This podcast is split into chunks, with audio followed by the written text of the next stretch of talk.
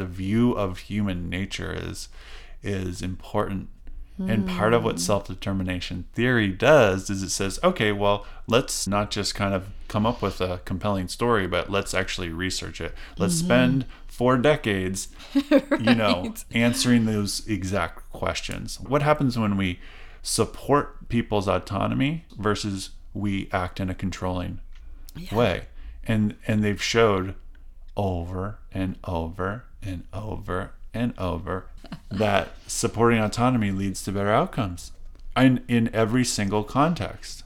They've tested it with adults, they've tested it with kids, they've tested it with uh, elite athletes, they've tested it in weight loss programs, they've tested it in school with kids, in college, in, in elementary school. I mean, on and on. They've tested it in the home. So it's pretty like there's a, a robust degree of scientific psychological literature showing that this is actually helpful because this self-actualizing tendency really does exist. Mm-hmm. It's not just a nice thing to think positively about people. It's like no, this actually exists and and if we align ourselves with it, magic happens.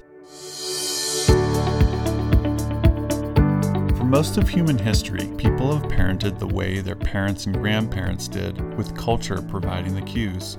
We call this parenting oh. 1.0. For various reasons, parents began to question these approaches, and we started turning more and more to so called experts to learn to parent. This was the beginning of Parenting 2.0. This allowed for some real advances, but also a lot of confusion as we got further and further away from our natural parenting instincts. Parenting 3.0 is about reclaiming those instincts and integrating them with our current understanding of child development. It brings together the wisdom of the past with the best scientific and psychological research of the present. Parenting 3.0 isn't a fad or a quick fix. It's a set of principles that allows us to engage with our kids and life from an informed and empowered place. I'm Jai Flicker. And I'm Deb Blum. Welcome to to Parenting. Parenting 3.0. Hi, everyone. Welcome back. Welcome to part two of our talk on self determination theory, where today we're going to be talking about motivation. And um, this is such a, a interesting and really important topic because there's so much of parenting, of course, that deals with trying to get our kids to do things. And so, how do we motivate them to do those things? Um, whether it's because we want them to do it for us or w- whether we want them to do it for them. Um, so, motivation is such an important topic, and, and the reality is almost nobody understands it like n- almost the conventional wisdom on motivation is wrong. It couldn't be mm. worse. Mm. it's so off. It's crazy. I agree. the more I've learned about it, the more I've realized this, and to the point where I just I can't believe I, it, it kind of explains why the you know there's so many failed attempts in my own history at getting myself to do things because I was operating with a terrible blueprint of understanding. So, self determination theory does a beautiful job of of explaining motivation mm-hmm. and and one of the one of one example and this is just the tiniest of teasers that that uh, between like the difference between how they describe motivation and how most people think about it is that most people think about motivation as sort of like we either have a lot of it or a little or none. And they obviously that's that's true that happens but they talk about different types of motivation.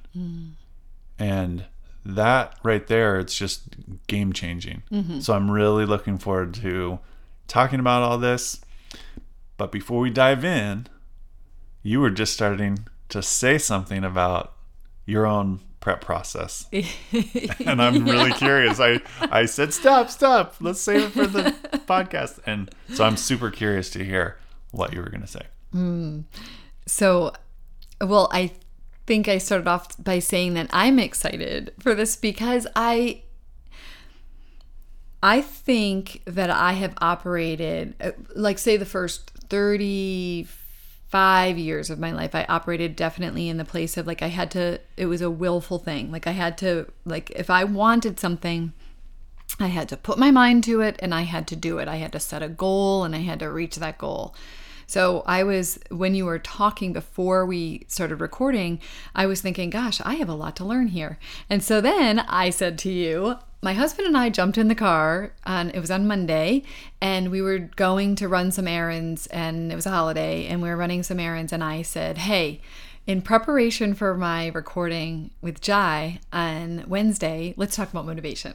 and so I said, so I just started to ask him questions like how did you know what's his experience with motivation? How why is it so hard for us like for example to commit to going to the gym? Like right now the two of us are on a really great uh, we're on a roll and we have monday wednesday saturdays we go to the gym and we go together relatedness. And it does help. There's no question it really helps and so but I, I i said to him you know countless times we've made these commitments we do it and we do it for a while and then it drops off. Like why we it feels like it's really important to me. I feel really self-endorsed around it. I feel like i go to the gym i'm super competent and capable. There's no reason why you know why this shouldn't work for me. And yet it's hard.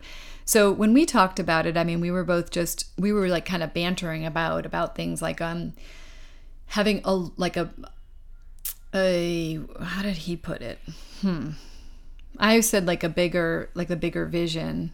He said the end game, like having the end game in mind helps and you know knowing that like we're doing this for our health, knowing that we feel better. So remembering that we feel better when we work out and so I'm trying to hold that. So like when we leave the gym, we try to hold on to the feeling that we have and like try to so that we can we talk about it when we leave the gym, we talk about how good it feels and how we're so happy we went and so I have to believe that there's something about like training our brain to to to remember that. And then he talked about like that there's only so much time in a day and like this idea of like you're you're weighing out like um like you're making choices. And sometimes like like I said to him like when I'm laying on the couch and then he says do you want to go to the gym? You know he's coming home from work and I I'm like oh my gosh, no. Like, there's no part of me that wants to go to the gym right now. Not even like the tiniest, idiot, bittiest parts. But then, you know, I will say to myself, but I know I want to go. Like, I know I'm going to be, I'm going to regret it later. I know that I'm going to, I'm going to wish I went. And that's only an hour. In one hour, I'm going to be so glad I went. And then, you know, I also know that he's kind of counting on me. So I motivate myself, right? So all those things are happening. And I'm thinking to myself, but I still don't even under I don't understand motivation. Like I I don't fully I, I guess I understand it intellectually, but I don't exactly know what I'm doing. And it was only in this conversation that I started to even get a glimpse into the types of dynamics that are going on, like things in my head, things in my heart, you know. Mm-hmm. Like so I truly feel excited to not only learn from you because I do you feel like this part of self self determination theory. Like I I think that you because of what you do with your students, you're constantly motivated to like huh you're motivated mm. so we oh so the other thing that came up was i we were questioning whether i whether it was easier to motivate to apply mo- the question of motivation to ourselves or is it easier to apply the question of motivation to how we motivate others and you were hypothesizing that maybe it's easier for you to do it for others because you do it with your students all the time. And I thought, oh, that's really helpful because I know for me, I couldn't even tell you like what I do, say, like to motivate my kids. I don't know what I consciously do or did because I don't know that I play as big of a part, but like what I did to cultivate their own motivation. So I feel like there's like a lot to be said here, and I'm excited to hear yeah, I'm excited to to hear about it, and I'm also hoping for some some like examples of things that you've experienced with your students to um, really let it land for me and others. I mean, if you gave me the silver bullet, yeah, for working out, At the end of our recording, that would be awesome. Hmm. but I'm not sure I can count on that 'cause I still think a lot of it depends on me. Right. I'm thinking about that. That is a, that is a good challenge. I mean, I'm what I what I kind of want to do is um sort of role play the moment of you being on the couch. Like let's say you're you're let's say you don't have the benefit of Mike coming to you and saying, "Hey, let's go," because because I think that's you know you already said it has to do with relatedness at the very least, and I can imagine myself in that situation, just not wanting to go, but already committing, having committed to my wife, and so going like, "All right, okay, honey, okay, I'm gonna go," and I sort of drag myself along, and the motivation to like follow through on my sort of agreement with her would uh, be enough. yep. But where it's harder for me is if I don't have that outside. If mm-hmm. I'm just on the couch and I'm thinking, oh, I should go work out. And I'm so I'm mm-hmm. imagining that would be the Yeah. same for you. Oh, yeah. Okay, so here's what I would do with a student, okay? And it, it would it would basically be about and you kind of mentioned this before um, we started recording about holding space. This is mm. right. So so like you're there and you're kind of going, oh, I really am just so comfortable here. I don't want to go. And so I would just there's a there's a technique I think we've maybe mentioned before about motivational interviewing. It's sort of in that vein, although I think I did this before I even understood that theory, where you where you invite the person to just sort of articulate what they're really what they're um, interested in and what they care about. So so I might say something like, "Okay, so I get it. You are really comfortable right now. Yeah, just kind of hanging out on the couch. But you're also thinking about possibly going to work out. Is that Yeah. am I getting it? yeah. Am I getting you? Yeah. Yep. Oh, yeah, totally. And what are you at this time are you feeling more drawn to do? So are we doing a real role play? Yeah. Okay. I'm thinking, hmm, at this point, definitely as soon as you bring it up to me Yeah. and you call it out, Yeah. I think the first thing I'm feeling Yeah. is real like I'm having a little relief of being like met, like that you you didn't just come in to me and tell me like I need to um, go to the gym. You didn't try to motivate me with like, come on, get up and go to the gym. like you weren't like a drill sergeant with No. me. I'm appreciating Yeah. that for a moment. So Yeah. I'm definitely feeling connected and like that you see me Cool. and that you're appreciating that like I could be holding two things at one time. That's what it seems like. Yeah, yeah. And so I'm now, uh, I'm also now kind of feeling a little bit like, um, I'm probably feeling a lot of the pull to stay on the couch. There's like the inertia of just like, hmm, this is, Yeah. just- I like really want it. But I'm also now like entertaining this, this idea of like the bigger thing I really want to accomplish, which is I'm really trying to hold true to my commitments to myself for one and for two i'm trying to be healthy like i really want to be healthy i'm trying really hard to hold my longer view mm. of what is important to me That sounds know. important to you. yeah yeah so it's like i'm i feel like working out is part of like a bigger goal of mine Cool. yeah And so it, it sounds to me, honestly, like there's uh, a lot of self care behind that larger vision. I would say there is. Hmm. But I didn't really think of it that way. I think I was thinking of it more. Hmm. That's really a soft way to look at it. I think I was really like, I still was having the like, you, you should do this. This is what you do when you want to be healthy. So I wasn't really being very loving in the way that I'm presenting it to myself. like now that you're going through this with me, I'm like, Yeah, I'm kind of still tough on myself. Hmm. What do you mean? I have the the I'll tell you even my language is I'll drag myself to the gym. I'm going to mm-hmm. drag myself. Like I don't mm, gently mm-hmm. like bring my I don't like stand by my myself as a friend and like say, "Let's go play together. We're going to go to the gym." I drag myself to the gym. Yeah. How does the part of you that gets dragged feel about that?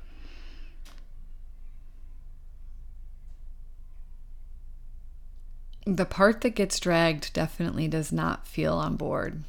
Yeah, it feels like a little bit like I'm it is not um the language I'm the other part of me is using is clearly not autonomy supportive. I am like there is one there is a part of me that is like let's go. Let's go to the gym. This will be great. Like we want to do this. This is what we're going to do because we want to be healthy. And the other part of my my me my being is actually in disagreement. Doesn't want to. Feels like it's too much. I'm tired. And um stop making me go. Yeah. Mm. I totally get that. Yeah. I mean, I don't like being made to do things either. yeah. So, is the part of you that doesn't want to go? I mean, when you say I'm tired, I mean, that can mean multiple things. It can mean just like I'm feeling kind of tired in this moment, or it could mean a deeper thing of like I'm actually, you know, I've been running around really w- going hard, working hard, and I, I kind of need some downtime. Like that would be really restorative. And I'm curious if when when that part of you that's kind of um, not feeling dragged to the gym, if when that part of you is saying I'm tired, if if it's more of a sort of a temporary tiredness in the moment, or if it's more of a, a deeper ne- level of, of tiredness where you kind of need some real downtime. it just goes to another layer of like real appreciation for like the self-care of that like how much more loving that feels and how um my answer to you would be well my first reaction to it is that i would want to ask myself that question whenever i say that i'm tired and not and i don't want to go to the gym because i like the idea that it could sometimes be that it's probably the better thing is not to go to the gym because it is more restorative. But I can tell you that for the most part these days, because I take such good care of myself in so many other ways and I try really hard not to let myself run ragged, and because I don't have younger children who make that I used to run more ragged, um, that I most of the time it is much more of a momentary feeling too tired to go. And so then, and that's probably why I don't even allow myself to ask the question. It's like I just am like, no, you need to go to the gym. You know, and but when I imagine myself asking the question and then saying, oh, huh, I'm not like just exhausted. I'm not spent. I'm not, you know, I don't need a restorative hour. I actually would probably feel more energy if I went to the gym. You know, I mean, Mike does say to me often, he says, um, you know that like you're you know you'll feel he just reminds me you know you'll feel better like you always feel better after you go to the gym and so then that other part of me i think starts to I, but i wanted to say there's a little part of me in here like just a little nuanced piece that feels like um what's the word i'm i want to make sure i'm giving the right word for it like um I have like a guilt or something in there of like that, like it's like I'm wrong for not wanting to go to the gym. And then I don't, I don't, I haven't examined it enough like we're examining right now. So I didn't, I didn't examine the part of me that's like allowing some choice because I was so rigidly fixed on the idea that it would be wrong for me to not want to go to the gym. I haven't allowed any spaciousness to examine all the layers of what holds me back from being enthusiastically interested in going to the gym or allowing myself the choice not to. It's like I don't have any room in there. It's like, you know, you go to the gym, or else if I don't go to the gym, then it was bad. So I'm really appreciating that. Yeah, it feels really like spacious and um, gentle and self, like self love. Like it's like self love. Yeah. Yeah. Hmm. So, is there are there any other are there any other reasons or motivations on the side that has been historically feeling dragged to the gym? Is that does that part of you have any other reasons why it doesn't want to go to the gym? Yeah, so um the other one is like if I'm working and I'm in the middle of something, I have this idea that what I'm doing is so important. It's more important than going to the gym. So something I'm doing is more important than going to the gym because like, you know, the gym can't always rule but it's like almost but it's like a sabotaging thing like mm-hmm. a like it's a better excuse like the sit the laying on the couch kind of feels. Well, like let's not stay a with the laying on the couch for just for this one. okay I totally oh you mean you're saying. another oh i see at that moment i'm laying on the couch yeah. okay good um so i'm laying on the couch You're feeling tired, but it's more of a temporary kind of just like you're comfortable. You're not like yeah i'm comfortable you're not exhausted. right not exhausted it's just sort of like it's cold out you know all these yeah, reasons why it's just You're nice to stay there You're right comfortable. No, I mean, a thing that goes through my head is that I won't have the physical energy to do it, To do what?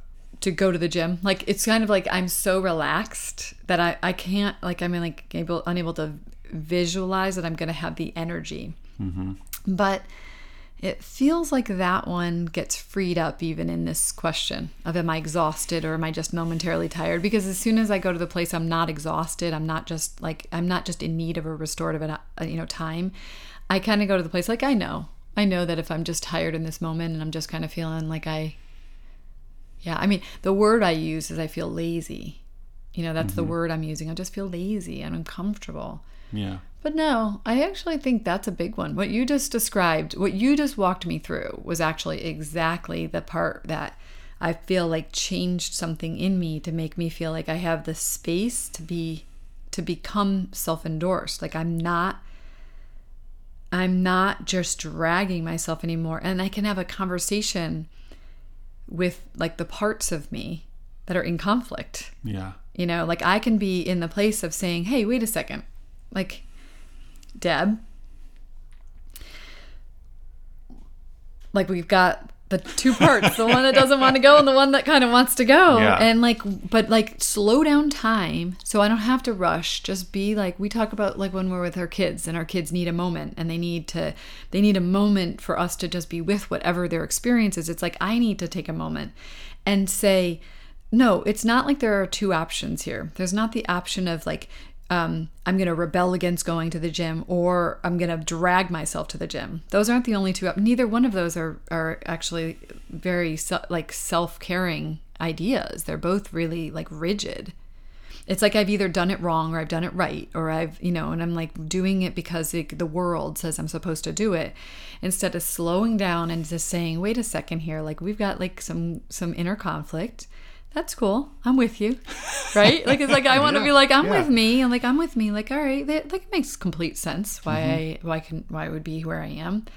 And then entering into a little bit of the like inquiry as you did with me to say like What's okay going on? what's going on like Yeah. you know so you're feeling a little tired like is this that like what is this one of those times where it would make more sense for us to get a cup of tea and sit on the couch with a book you know is that what i really need right now or is it like not really like you know like i'm pretty well rested and i think that going to the gym would be the best thing for me and i would feel best if i would do that that's pretty that would be a pretty different way for me to look at me as it relates to the gym. Yeah. And, Yeah. and and in just to finish the sort of like role play of it, you know, it's like you know, it after after opening that dialogue, that inner inquiry dialogue up, I mean, does the part of you that is feeling comfortable have any interest in going to the gym?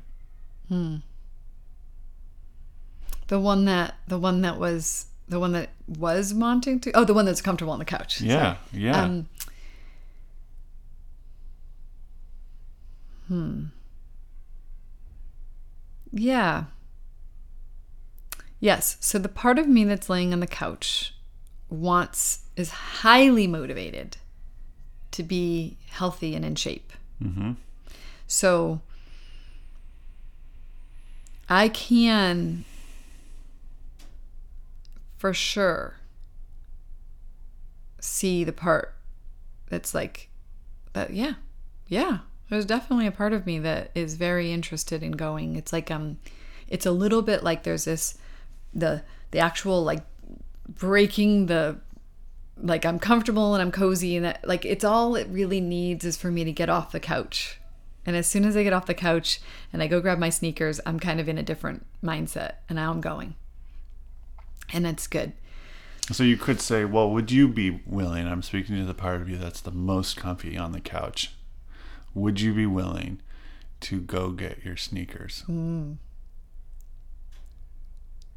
I like that. I love you know it's funny. One of my you know my one of my favorite sayings that I say to people is would you be willing? That's Yeah. one of my Yeah. I mean I, once I learned that phrase, you know, you have to be of course when you ask somebody that you have to be willing for them to say no. A hundred percent. You can't I be like coercively asking would you be willing, right? Couldn't agree more. Yes. Right. And so I'm very careful, like when I use that phrase, because I only use that phrase when I'm like, right. but I like it because um, that is such a cool. Gosh, you know, I am. This is fascinating to me because I would probably do more of this with another person That's than I I would was with me. I know, I know. I like. I'm knowing. I'm seeing it now. Like I'm so it. much more patient with like another person who is you know and i would be i would invite somebody to do like a small step because i see where you're going with like if i just if all i was committing to was going to get my sneakers it's like all right that's one step and i get to decide after that i can still decide Yes. i don't want to go to the gym That's right. I have the freedom. And that's pretty um now that you're saying it to me, I probably do a little bit of that. Like I'll just be like, all right, Deb, sure. just like get Oh, off oh, the couch yourself and go. even. Yeah, like I'll be like, all right, just go get your sneakers on. If you still don't want to go after you've done that, then don't go. Mm-hmm. I still am not very loving about it though. I, so I'm appreciating the little, just the tweak in the way Sure, that I'm sure. handling it. Yeah. And I'm also just appreciating the consciousness around you're just saying to me, would you be willing to just do the one first step? You know, and you're not even asking me like that that needs to lead somewhere. Like I know you well enough that you're just literally saying like would you be willing to just go put on your sneakers? Yeah. So, yes. I would. And how does it feel? Well, it feels good. It feels good. I think it feels partially good because I know that I'm still able to then go back to the couch if I want. You know, like I haven't. T- I haven't said to myself I'm going to the gym. I just said to myself I'm putting my sneakers on. Mm-hmm. So you know now I have to get up. I'm already. I've already like dealt with it. Now I'm I'm colder, Mm-hmm. and I'm going to find my shoes and I'm putting them on. At this point, I'm definitely feeling a lot more like yeah, like I feel like it's not as big of a gap to to travel like between now I have my shoes on to getting to the gym. It doesn't feel as big as it did when I was on the couch. That's what I'm feeling right now. Yeah. Okay, so now you're you have your shoes on. Yep. Do you go? Yes. There you go. Yep. I do because I do. I mean, I do. Once, you're kind of in the mo- in the mo- motion of doing it, it's kind of like, all right, whatever. The resistance really Yeah. re- re- reduces a lot there. And I use this with my high school kids with with homework when they're they're really not wanting to do it. And and I'll just say I'll say different things, but one of the m- m- classic interactions is I say um well, a lot of times the anticipation of the homework is a lot worse than mm-hmm. the actual experience of it. Now, there's a there's a sort of common version of this which then just jumps to so get over it. Yep. which it's like on this good path and then it falls off. Well, that's a little bit what it is for me with the gym. Exactly. I'm sort of like, you know, Yeah. of course you don't want to go Once to the gym. you get going, you're comfortable. gonna be just fine. go. Just yeah. get the yeah. f off the couch. Exactly. And that's the dra- and then I'm dragging myself Yeah, off the yeah, couch and it it, goes- doesn't have any it doesn't work. It's not that self-endorsed and it does sort of like That's have the that. problem. Yeah. So okay, so with the homework, I'll say, oftentimes the the the experience of doing it is not as bad as the anticipation. So what I want I want to invite you. This is that that that goes to the willingness. I want to invite you to try something. I want you to do kind of like I want you to be sort of scientific about this, and I want you to just like do a few problems and and and then we'll stop and see on a scale of 1 to 10 how painful it was. Hmm. Would you would you be willing to do that? Are, mm-hmm. are you open to that? And usually I, I don't think i've ever had a student say no because now they're kind of curious like how mm-hmm. painful is this Yeah. really? You know? And so then I'll say, okay, so go ahead and just do a few problems, and then and then just kind of, and then I'll check in with you in a, in a minute or two. So then they do it, and then I'll be like, okay, so how was it? Like how painful on a scale of one to ten? And the answers typically range. I mean, there's you know in in advance they're like, oh God, I really don't want to do this, you know, and then they're they're like, uh, that was like a three. The t- the answers range from two to four. Yeah. Like, I mean, if it, if it's like, it's usually a two or a three though. And then I'm like, okay, well, and and at that point they're just already. It's kind of like they've already got their shoes on. Yep. They've got their they've already on. started the thing, and Yep.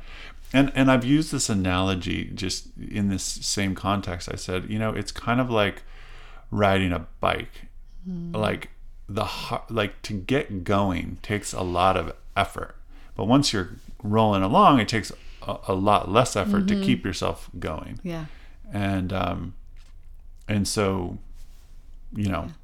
That's true. Once they're once they've got, done even two math problems or three math problems, and then they're kind of like, okay, whatever, this isn't so bad. Yeah.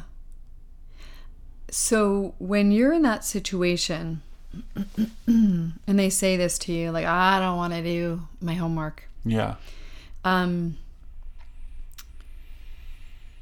like one of the things that was helpful for me was you empathizing with it. I could have like almost like these two conflicting things happening. Yeah. Um, do you do that with your students or Totally. yeah? So Yeah. you might say to them like, I might say, well, don't. Mm.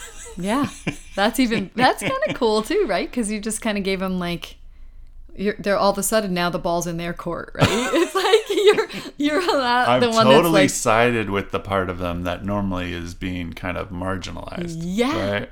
I'm like, well, don't then. It usually, I usually use this technique when it's studying for a test, not just a little homework assignment. It's when the stakes are bigger. They go, oh my god, I I do. They have the test. I know they have the test tomorrow, and they're like, I do not want to study for this test. I go, well, maybe you shouldn't. and they're like, what? I go, well, if you don't want to do it, I mean, you don't have to do this. Mm-hmm. They're like, yeah, but I do have to. I have a test tomorrow. I go, well, you don't have to. You don't have to. Mm. They're like, yeah, but if I don't study for the test, I'm not going to do well on it.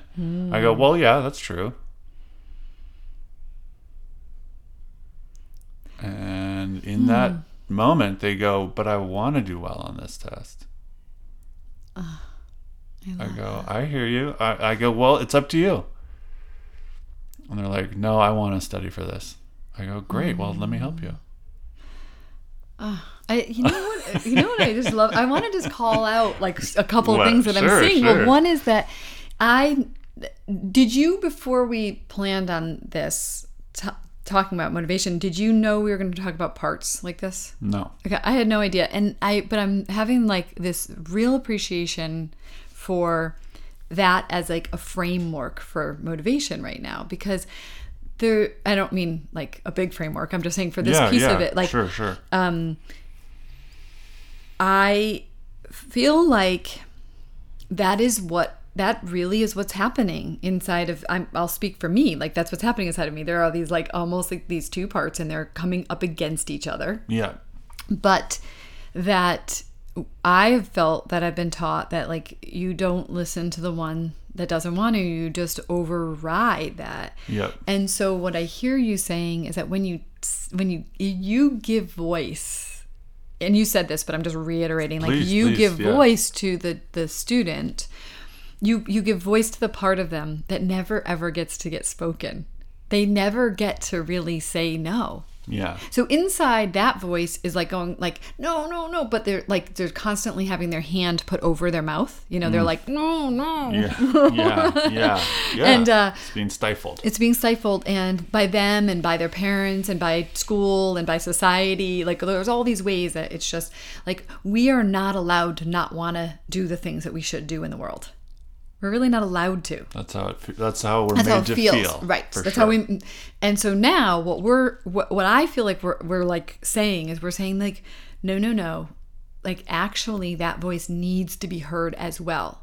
It doesn't mean that you won't do something, you know. Just like it's like we almost have to have like faith in our our desire to like do the right thing Yeah. you know i put that in air quotes because that's you know up for discussion of what that is but like in my case doing the right thing could be a restorative tea on the couch with a blanket or it could be going to the gym it's not as if there's some dogmatic thing Yeah.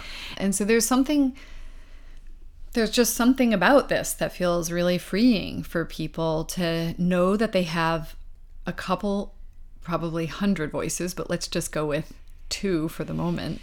Two voices that are saying contradictory things that cause them to be in conflict with themselves. That's right. Yeah. Yeah, and and just anecdotally, I've I've I've done this for years, you know. It's not a super common thing, but I've done it a dozen times maybe over the years. And the outcome has always been the same. There's never been a time when I've said, well, maybe you I said, you don't have to study. There's literally never been a time where the student says, good point, I'm not. I'm, Yeah. They've always, every single time, said the same thing. It's almost, it's almost weird how Yeah. identical the the responses are. They're like, but if I don't do well, if I don't study, I won't do well, and I want to do well, so I guess I do want to study actually. And then they've taken ownership. They brought that part of them in, and they've realized because because the language around it really does matter. They're they're but most of the time, kids are going like, oh God, I have to study for this, instead of I want to study for this, Yes. even if it's going to be challenging. I want to.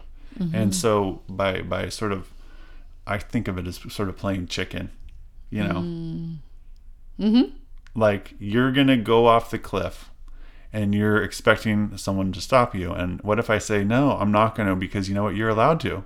It's not mm-hmm. going to be catastrophic, but you might get a little injured. but I'm not going to do it, but I'm here to I'm here to talk you talk you through that decision making process. Mm. And it turns out mm. kids aren't crazy. Mm, I know. Like I, I I I did this with my I don't know how old she was at the time. 1 year old somewhere between 12 and 18 month year old. You know, she's we have a door stoop and it's like a step down onto this is going to endanger me with CPS No. she was crawling the towards the door, right? not- the yeah. open door. And um and I had learned that you know, babies will not go over the edge of, of drops because they have that built-in instinct and I I wanted to s- sort of see if that was true. I was pretty sure Always it was an experiment with our children. yeah. and also allow her to start to um like exercise that sort of self-preservation instinct mm-hmm. so that in the event that the door was left open and we weren't just right there that I had some level of confidence that she wouldn't just tumble over. Yep. So I let her crawl up to the edge of this of the threshold and I was standing like crouched over her with my hands Sure. like an inch away. And I let her crawl up and it was amazing. She crawled up and she like leaned over and was like really looking at it and, and I was like, Oh, she's leaning too far. Nope, she didn't. She was leaning just far enough to like be really curious but not fall. And she just hung out there. And um, so I felt like it was a safe, controlled experiment that allowed me to understand her capacity better and for her to understand her own capacity better. Yeah. And um, and I think that's you know obviously one specific example, but I think it applies to you know a lot of different situations, like choosing whether to study for a test or not. Yep. It, it's there's still something in there that I really want to that I want to call out, which is the belief in it's not just the belief in that we're going to do the quote unquote right thing. There is something about believing in like you have probably better words for this, like our like the human it's like something about being human like that there is a way that we like know our limits that we know that we know what we want in life. And it's it's the it's almost like what interferes with us reaching our human potential whether it be physically to not hurt ourselves or whether it be to choose the things that are best for us. The thing that interferes with that is all of the shoulding that happens in the world. It's all the expectations that are put on us by an outside. If we were allowed to truly be free to do what we like what we want to do if you will i i actually had this real hunch that like we would choose things that were really good for us and but it's, it's all this uh, like outside imposition that happens you know we're being opposed upon and imposed upon. And so I, I think that there's something important in here about people having faith in us. Like if there's one thing that i would say about you as a human being is that you my experience of you is that you have a true belief in me it's getting me a little welled up here. But you have a belief in me that um, sometimes when i'm not believing in myself you're believing in me. And for me that's been something that is so important to me in our friendship you know? And it's like a marker for like the people who are I, who I want to be around, you know? Like I want to be around people who really have faith in my process. Like they don't feel I'm broken. They believe that I have the capacity and the capability to, you know, to do good, to make good choices. And I really believe you are that with your that way with your students. And that calls them it calls them to something greater, you know? And I want to call it out because I really believe that if I look at my children and what I think has been super helpful for them and for our relationship and for their motivation, actually, has been that I always believe in them. Always. I always see something for them that they might not even yet see for themselves. And I'm always I feel like it's almost like I'm I'm like on in this other place and I'm calling you know I said this to you another time recently so I feel like this is like right there for me. Is like I'm calling their soul or something like that. I'm kind of like you know you you are completely able to make this choice and I'm not here telling you what you need to do. And I'm also holding that I just see I see for you. You know I can see in you like that human potential. I can see your potential. And yeah. And so I just like, I always believe in that my kids are going to do what's best for them. I just believe in it. And then it's like I'm allowed to let go then from the idea that I have to be like, like, like coercing them into doing something. It's not like I never feel that the pressure to coerce them. Sometimes I really want to coerce them, believe me. Like, and I do. mean, and sometimes I do coerce Who doesn't love to coerce? I know. Who doesn't like a little coercion here?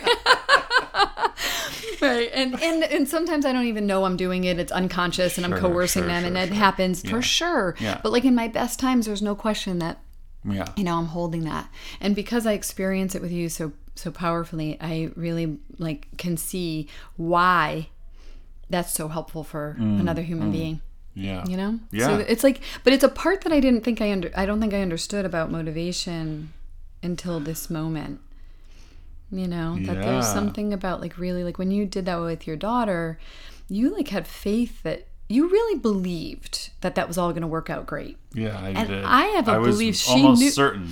In fact, I was like, I'm, I'm like the only reason, not the only reason.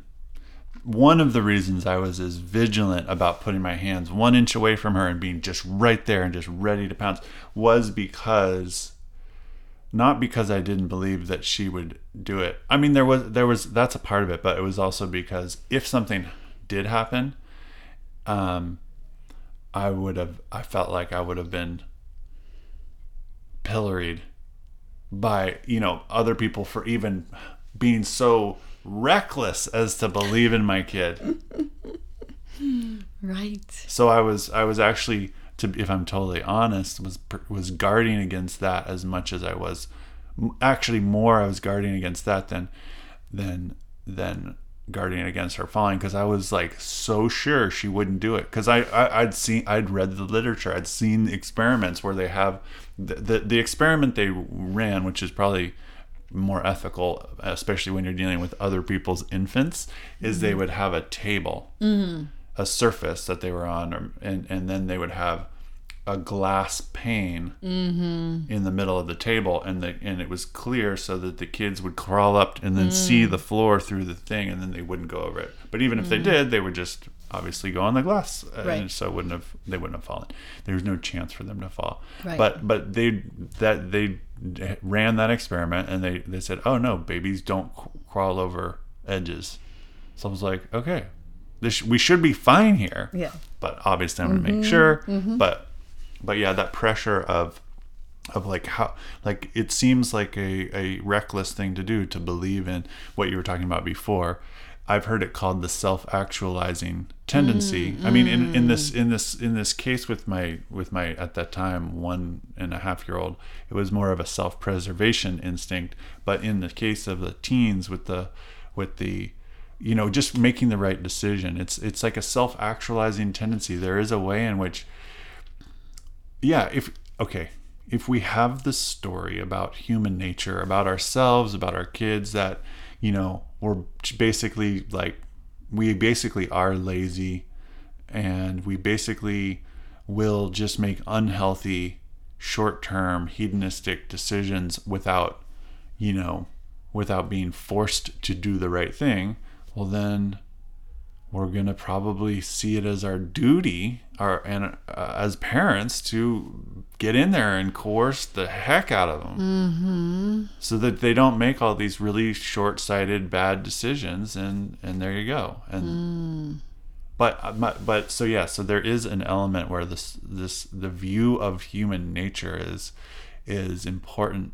And part of what hmm. self determination theory does is it says, okay, well, let's actually ask those questions and not just kind of come up with a compelling story, but let's actually research it. Let's mm-hmm. spend four decades, you know, answering those exact questions. What happens when we do this? What happens? What what happens when we support people's autonomy to make those choices for themselves versus we act in a controlling way? And and they've showed over and over and over and over and over and over and over and over and over and over and over that supporting autonomy leads to better outcomes in, in every single context. In every context that they've tested it, it's come out that way. They've tested it with adults, they've tested it with kids, they've tested it in the US, they've tested it in lots of other countries with not just like in Canada, but in um, Beijing. They've t- tested it in um, Hungary. Right. They, have tested it in all of you know Greece. In in Right. I don't know why I chose Beijing instead of China, but anyway, It's okay. they've tested it. I take two. They've tested it in China. anyway, so um, and they've tested uh, uh, uh, in in different um, contexts. They've tested it with uh, elite athletes. They've tested it in weight loss programs. They've tested it in school with kids, in college, in in elementary school. I mean, on and on. They've tested it in the home. So it's pretty like there's a a robust degree of scientific psychological literature showing that this is actually helpful because this self-actualizing tendency really does exist. Mm-hmm. It's not just a nice thing to think positively about people. It's like no, this actually exists and and if we align ourselves with it, magic happens. Yes. And when we and the problem with coercion is that it aligns itself against that. And you can get some short-term wins in that mm-hmm. w- uh, using that strategy, but it's not a good long-term strategy because in the end our self-actualizing tendency it's like you know grass growing up through concrete. Mm. It seems like how could that possibly Right. ever happen? How could that dandelion crack through the sidewalk? yes. I don't know, but it does. Mm-hmm. You see it happen all the time. It's crazy, but it but nature is just stronger than we mm-hmm. we often give it credit for, and and human nature is part of that. Okay. So yes, and then it made me. I know it made me think of something though. It made me think about, and and I want to get to. I want to get to you explaining some of We this. might need in a the, part three. Oh my I know goodness. we might, um, but I do want because I want to get to Yeah. you explaining the actual theory because Right. it'll help to like ground some of this. But Yes. speaking of ground and Yeah. dandelions, Yeah. it made me think about one of the challenges in parenting Okay. Which is often I think there's a way that we we believe that we sort of know what we want for our child. Mm-hmm. So so like the idea of nature and like self-actualizing is there's this word and it's called self and it's this thing that's like m- that me like the, the me that I am needs to self-actualize in my own unique way. And there might be some ways that a human being like we can we know that there's been a pl- plenty of you know studies that show like human beings go through these type of evolutionary stages as a, you know from birth to death say. But like me i'm like a unique person. And you know you're a unique person. And and um every child we raise is their own unique person. And one of the challenges that I see is um, that as our child is growing, um, there's a way that we may be wanting to sort of guide them down a path, like the path that we believe will be the. Let's just say you have a very artistic child. This is a good example from what I uh, I can imagine. Like I've I've watched, I've observed that you can have a very artistic child, and he and he or she is just like so creative. But there's a way that you're kind of like, well, being an artist is kind of hard in life it's harder you know you might not you, you, it's harder to be successful in the in a traditional way of calling what success is. And you know we're parents and we want our kids to be safe and successful and healthy and happy. And so we're like kind of steering them toward like you got to do well in school. And the kid really wants to just be pouring their hearts into their art or their heart into their art. And um so we're really encouraging them to do well in school, and they're really pushing up against what they want to do. So it's a way that we're sort of like, um, we might be going against their unique path of self actualization. And so it feels like there's a way that we have to have, we, we must be al- in line, like aligned with their path.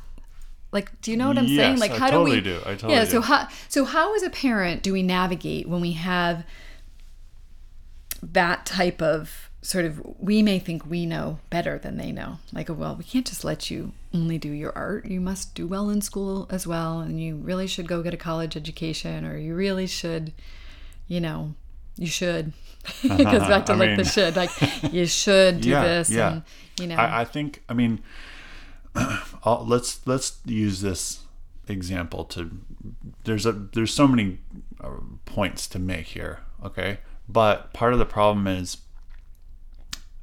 literally every situation is is is as unique as the individual. So um you know and and the in the conversation can take different tones. Like i've seen it go where there's a a, a, a teen with some with some talent some artistic talent and a parent who also has some unlived artistic potential and mm. they're going the opposite way where they're like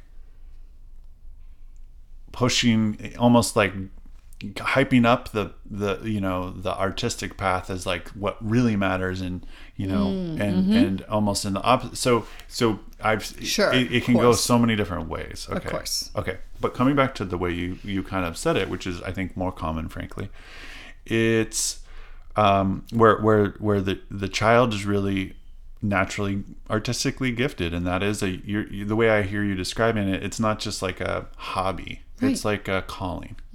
And so there's a number of things in there. One is um you know i think one one thing to say is that you can say hey look you, i i am 100% supportive of, of you and of your art and you can't use it as an excuse not to fulfill your responsibilities to school. Yeah. and those and and so those it's not it's not an either or right? Um but but i could see some some way in which you go okay your your path is really not academic. I mean so, like i remember I, when i learned that tiger woods got was like a 4.0 student i was like oh he he's he wasn't i could i, I could imagine myself if i was like this golf phenom phenom. Uh, i could imagine myself going like why am i going to bother with school who cares? This is pointless. I'm going to be a multimillionaire. Right. but he uh, so that i remember that struck me when i learned that and i thought he must really just have a competitive spirit that comes out in in any Right. endeavor. Or maybe it's a, uh, uh, striving for excellence right? Or both. And so that made me realize like oh yeah you could be a world class level athlete but also care about or or maybe not even care about but still perform high high Right. well in school right so I mean, he he also it could have also come easy to him. We don't really know, Right. Right? We don't. Well, we probably do know. Someone probably does know that answer. The answer to someone that about knows. him. we could ask him We could ask Tiger, him. Tiger. We feel have a question to for you. call in or oh, Tiger, right? We will interview you if Yeah. you call.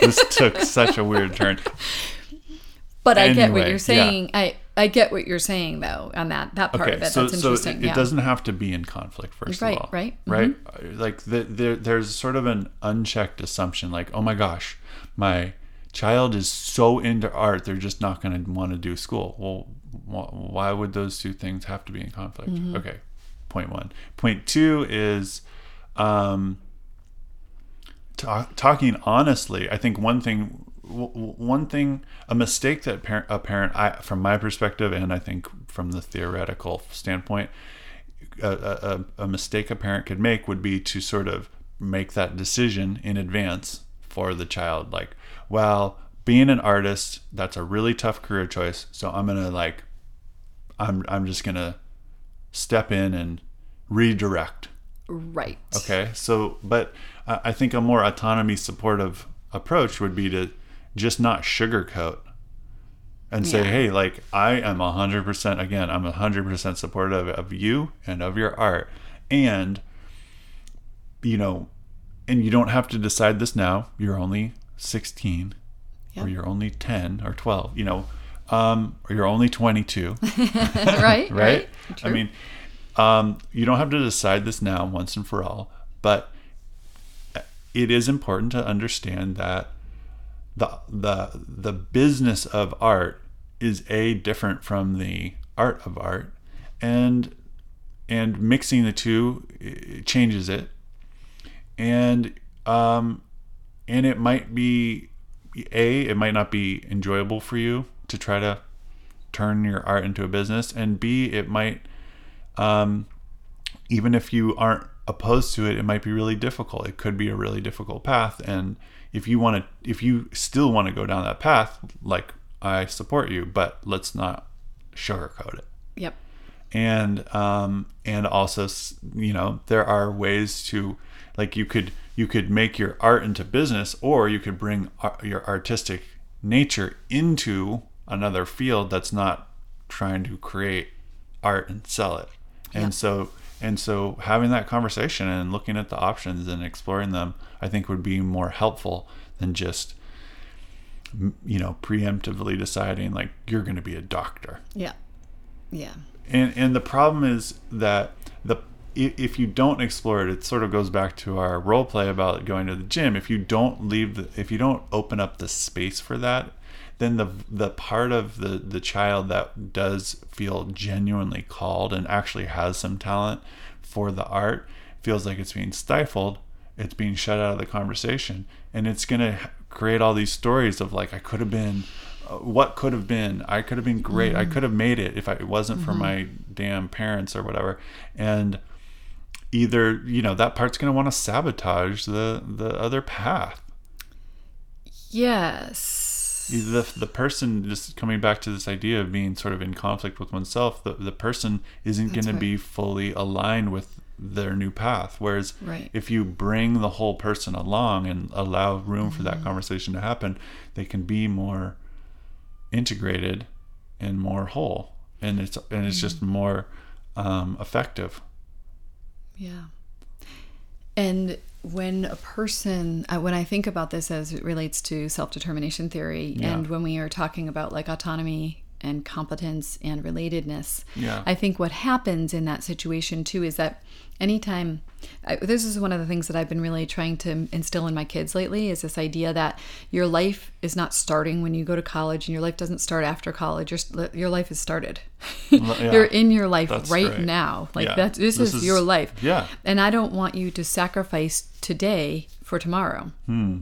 And so, if I am willing to allow my whole child to be present and then look at the balance of all of their their personhood, um, and I don't make them sacrifice one part for another part, and um, I mean, because we really can. As much as like I, I wish it wasn't true. As as parents, we really can. Like we can really sort of like ask them to turn off a part of themselves. I heard someone yesterday at the um at the barber or whatever that they were the kid the parent two moms were talking about their kids and their kids are in seventh seventh grade, and one of them said to the other mom, well, we um last year was the last year for them. So what's seventh grade? How old are we in seventh grade? Like 12. Okay. Last year was the last year that we allowed him to do sports for fun. Now the kid is sitting right there with her. No more sports for fun. No more just like um playing sports that they love to play just for the sake of playing because um, the stakes are too high. And the so he's only playing the sports that he's actually playing competitively now. Because so so in other words he can't play flag football because flag football he could get hurt. And if he does get hurt just by playing around well what will it do to lacrosse and basketball? And that's not to say that there i mean there's so, there's so much of that is really just semantics because to me it's like well wait if they are they are they having fun when they're playing lacrosse and basketball?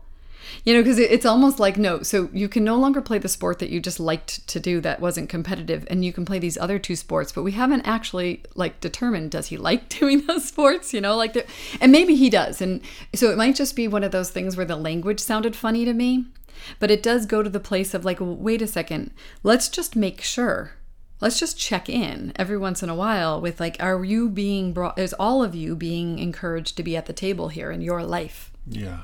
and so that when it comes to the art example, it's like, you know, just saying kind of it's like what you said though, it's not it's not either or.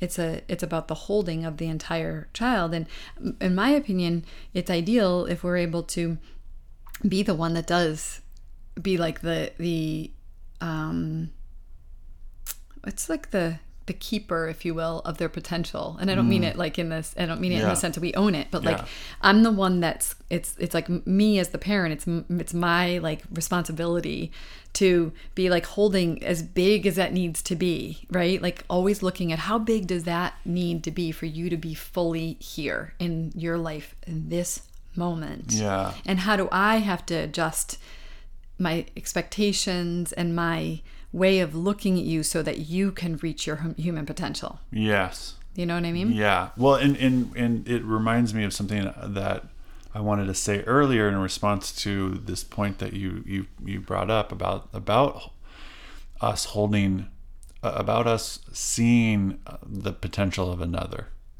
I, I kind of think that that's necessary, not just nice to have, it's a need to have in the sense that I think that we we come into life with I think babies we're all born with this unique kind of flavor, okay?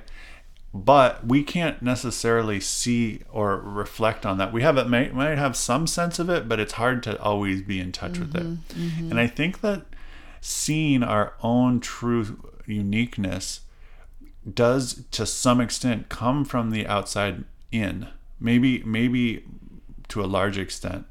In the same way that we learn language. We learn language from the outside in. It's through relationship, which you know comes back to attachment Yep. right? It's through relationship that we learn everything, really, or so much, you know, about culture and language, and uh, and also about ourselves. Mm-hmm. And when somebody outside of us gives us a reflection of, of ourselves, and it lands, meaning it it it it accurately reflects something that um, is is actually in there. Mm-hmm. It illuminates it for us mm-hmm. and we feel seen. And we also not only it's not only relational it's also self-illuminating because when we feel seen we go oh and we know ourselves that much better. And so um, i have said that to students when they are really not believing in themselves they're really just plagued with self-doubt i said look sometimes when we're really doubting our abilities we need to rely on others who believe in us. If we can't believe in ourselves, we can but maybe somebody who we do trust, who we do value and respect their opinion, we can turn to them and they believe in us. And you can believe in them believing in you. Until you can believe in yourself. And and that works. It works because I think it is the natural I think it is how how it it works anyway is that we see someone who we are looking up to who we care about who we have we have esteemed as um, some like a healthy authority figure and we look at them and they see and we see them looking back at us and and seeing that potential and it and it feels accurate and it feels true. And we go oh and that's how we form our identity mm. our positive identity mm. But I want to just emphasize something that you said, and I know this is what you mean, and you Yeah, said it, but I just want to be There's like a little more emphatic about. here. But be there's, careful. I know because it because what you said is that it's true and authentic because Yeah. that's the key thing. it so aligns yeah yeah, because like sometimes what a kid needs is for you to be able also to meet them in their self doubt.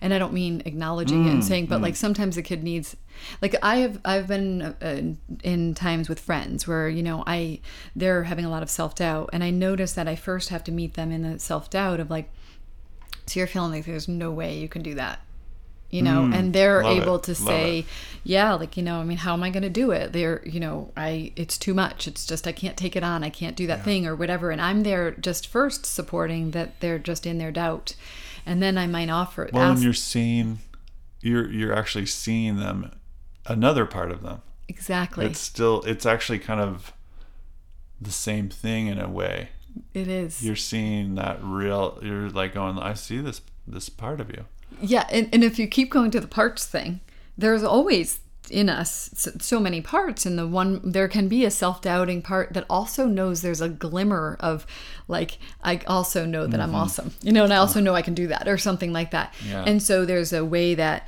i i like to um, just remember that when we talk about this that it's you know if a kid comes home and says something like i'm so stupid i can't figure out the you know this math homework or whatever the first thing we might want to say to them might be to acknowledge the you know the part that's speaking in the moment if if we meet that part with another and like we say something like you're not stupid at all don't say that Right, whatever right, what right. happens is you're kind of meeting them not where they are Right. so to start with like meeting them with like like You're so actually you're feeling invalidating you're invalidating their that part, experience in that, that moment part. yeah that part in the moment that's that has those voices and it's like not that we want to agree with those yeah you're right you, are, are stupid right right it's but that's why it's important that you're you're you're saying wow i really get i really get that a part of you feels this way Yeah, exactly. And then there's an invitation that can be offered perhaps once they've sort of settled into, because sometimes you can say that to a person, they're- they're like, no, no, no, I don't really feel like I'm, st- I don't,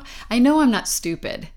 I just feel stupid when I'm doing this, or I know that about myself, you know, and they might be able to even find the other part. Yeah. But there is a way that I also know exactly what you're talking about, which is there have been times when I'm in self doubt about something, and if I go to the right person, mm. and I usually try to trust who's that right person, and I go to that right person, I can even ask the person, like, I need, I need you to remind me that I'm capable of doing this because but that's Yeah. because I know that I am. yeah. I just have a sh- like a veil of self doubt, Exactly. and so that's why I think that we have to be super careful that we are genuine in the way we deliver it because some people just like what's that word? Like you know you kind of like um like blow smoke you know like it's not authentic and you're just like you're great. You can do that. And it's sort of just like a it's like a little bit of like more cheerleading. Yeah rather than a real reflection of like Right, I have right, right. seen you go do hard things before and I have so much faith in you that you can do that is so different than like you're great you're awesome I you know I I I know you can do this. There's a way that we can deliver it that I think can meet a person where they are that can land as truth even when we're not sure about ourselves. Yeah, I, I think that I think that one way to get at that distinction is like if we're trying to sort of boost self esteem, mm-hmm. right? I'm just sort of or like sort of come on, you're great, right? And telling someone something positive versus reflecting something true. yes And they could be, I mean, you're great is sort of general, mm-hmm. right? And that's part of it. I think, I think something that's more specific and is going to land as more honest and more accurate because it's not, because it, you can't get, you, the, the more specific it is, the more accurate it has to be for it to land. So so that specificity makes it so oh you're n it's kind of like you know reading a horoscope. It's like if you read a horoscope and it says good things will happen to you you're like that could really apply to anyone. Yes. But if it said you're gonna find a $20 bill under the subway train T at five o'clock you're like that's pretty specific right? So you can really and then if you if you actually did find the 20 on that at that time i mean you'd be like damn they're good. Damn they're good. Right. Right. So so yeah so um we we we got through a, basically a whole episode and we didn't talk about the one main thing we were going to talk about. Okay, so about this session, this this recording, and then about our next episode. So I just want to say, yes. Like, how did we do that? What I think we did though is we did talk a little bit about. I think the main thing we like we like sort of queued up here is the idea that motivation is different than what most people think it is uh yeah and that we don't understand motivation and that Yeah. what we usually think is like motivation is like willpower and kind of you know a little bit of like you know dogma making just, it- do yeah, it make yeah. it happen and that we are motivated and that we have a choice like that we are either motivated or we are lazy and so i think next time our thoughts are we're going to talk about um, a little bit about that whole motivation versus lazy Yes. thing and then also we're going to talk about and i'm going to i know this is what you want to ahead, you're itching because you have No, a no, book in ahead. front of you is the continuum of motivation which i uh, which to me is like kind of taking what we just talked about and then putting language around it which i feel that even like in today's conversation i would have never used the word self-endorsed before. Like in, Right. when you were Right, asking right, me questions i was able to i had language for things i didn't have before that Yeah. helped me to feel like i was more like empowered in my like i knew myself better.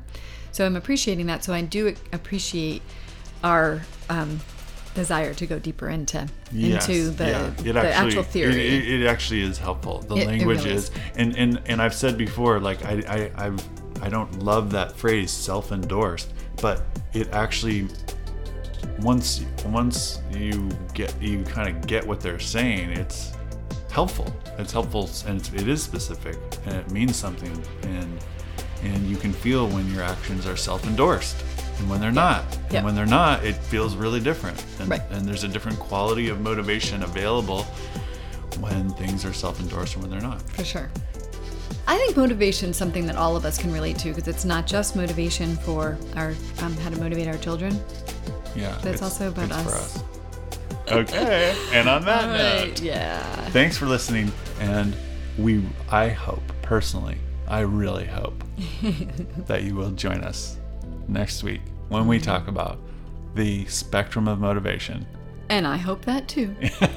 and I also hope, but it's totally up to you. Up to you. That I also hope that you will uh, rate us, especially if it's a five. But anyway, but we hope that you will actually, you know, give us your feedback. You know, we we're open. We would love to hear what you think about what we're doing here, what you'd like more of, and also. Um, if you're liking it, we would love it for you to share. For you to share, If you want, if you want. if you feel like that's authentic, we want you to be self-endorsed. self-endorsed. And um, and then lastly, um, to subscribe. Just don't forget that if you don't hit the subscribe button, then you don't get our updated episodes, and uh, we just don't want you to miss out on all of this goodness. All right, Thanks, That's people. it. 拜拜。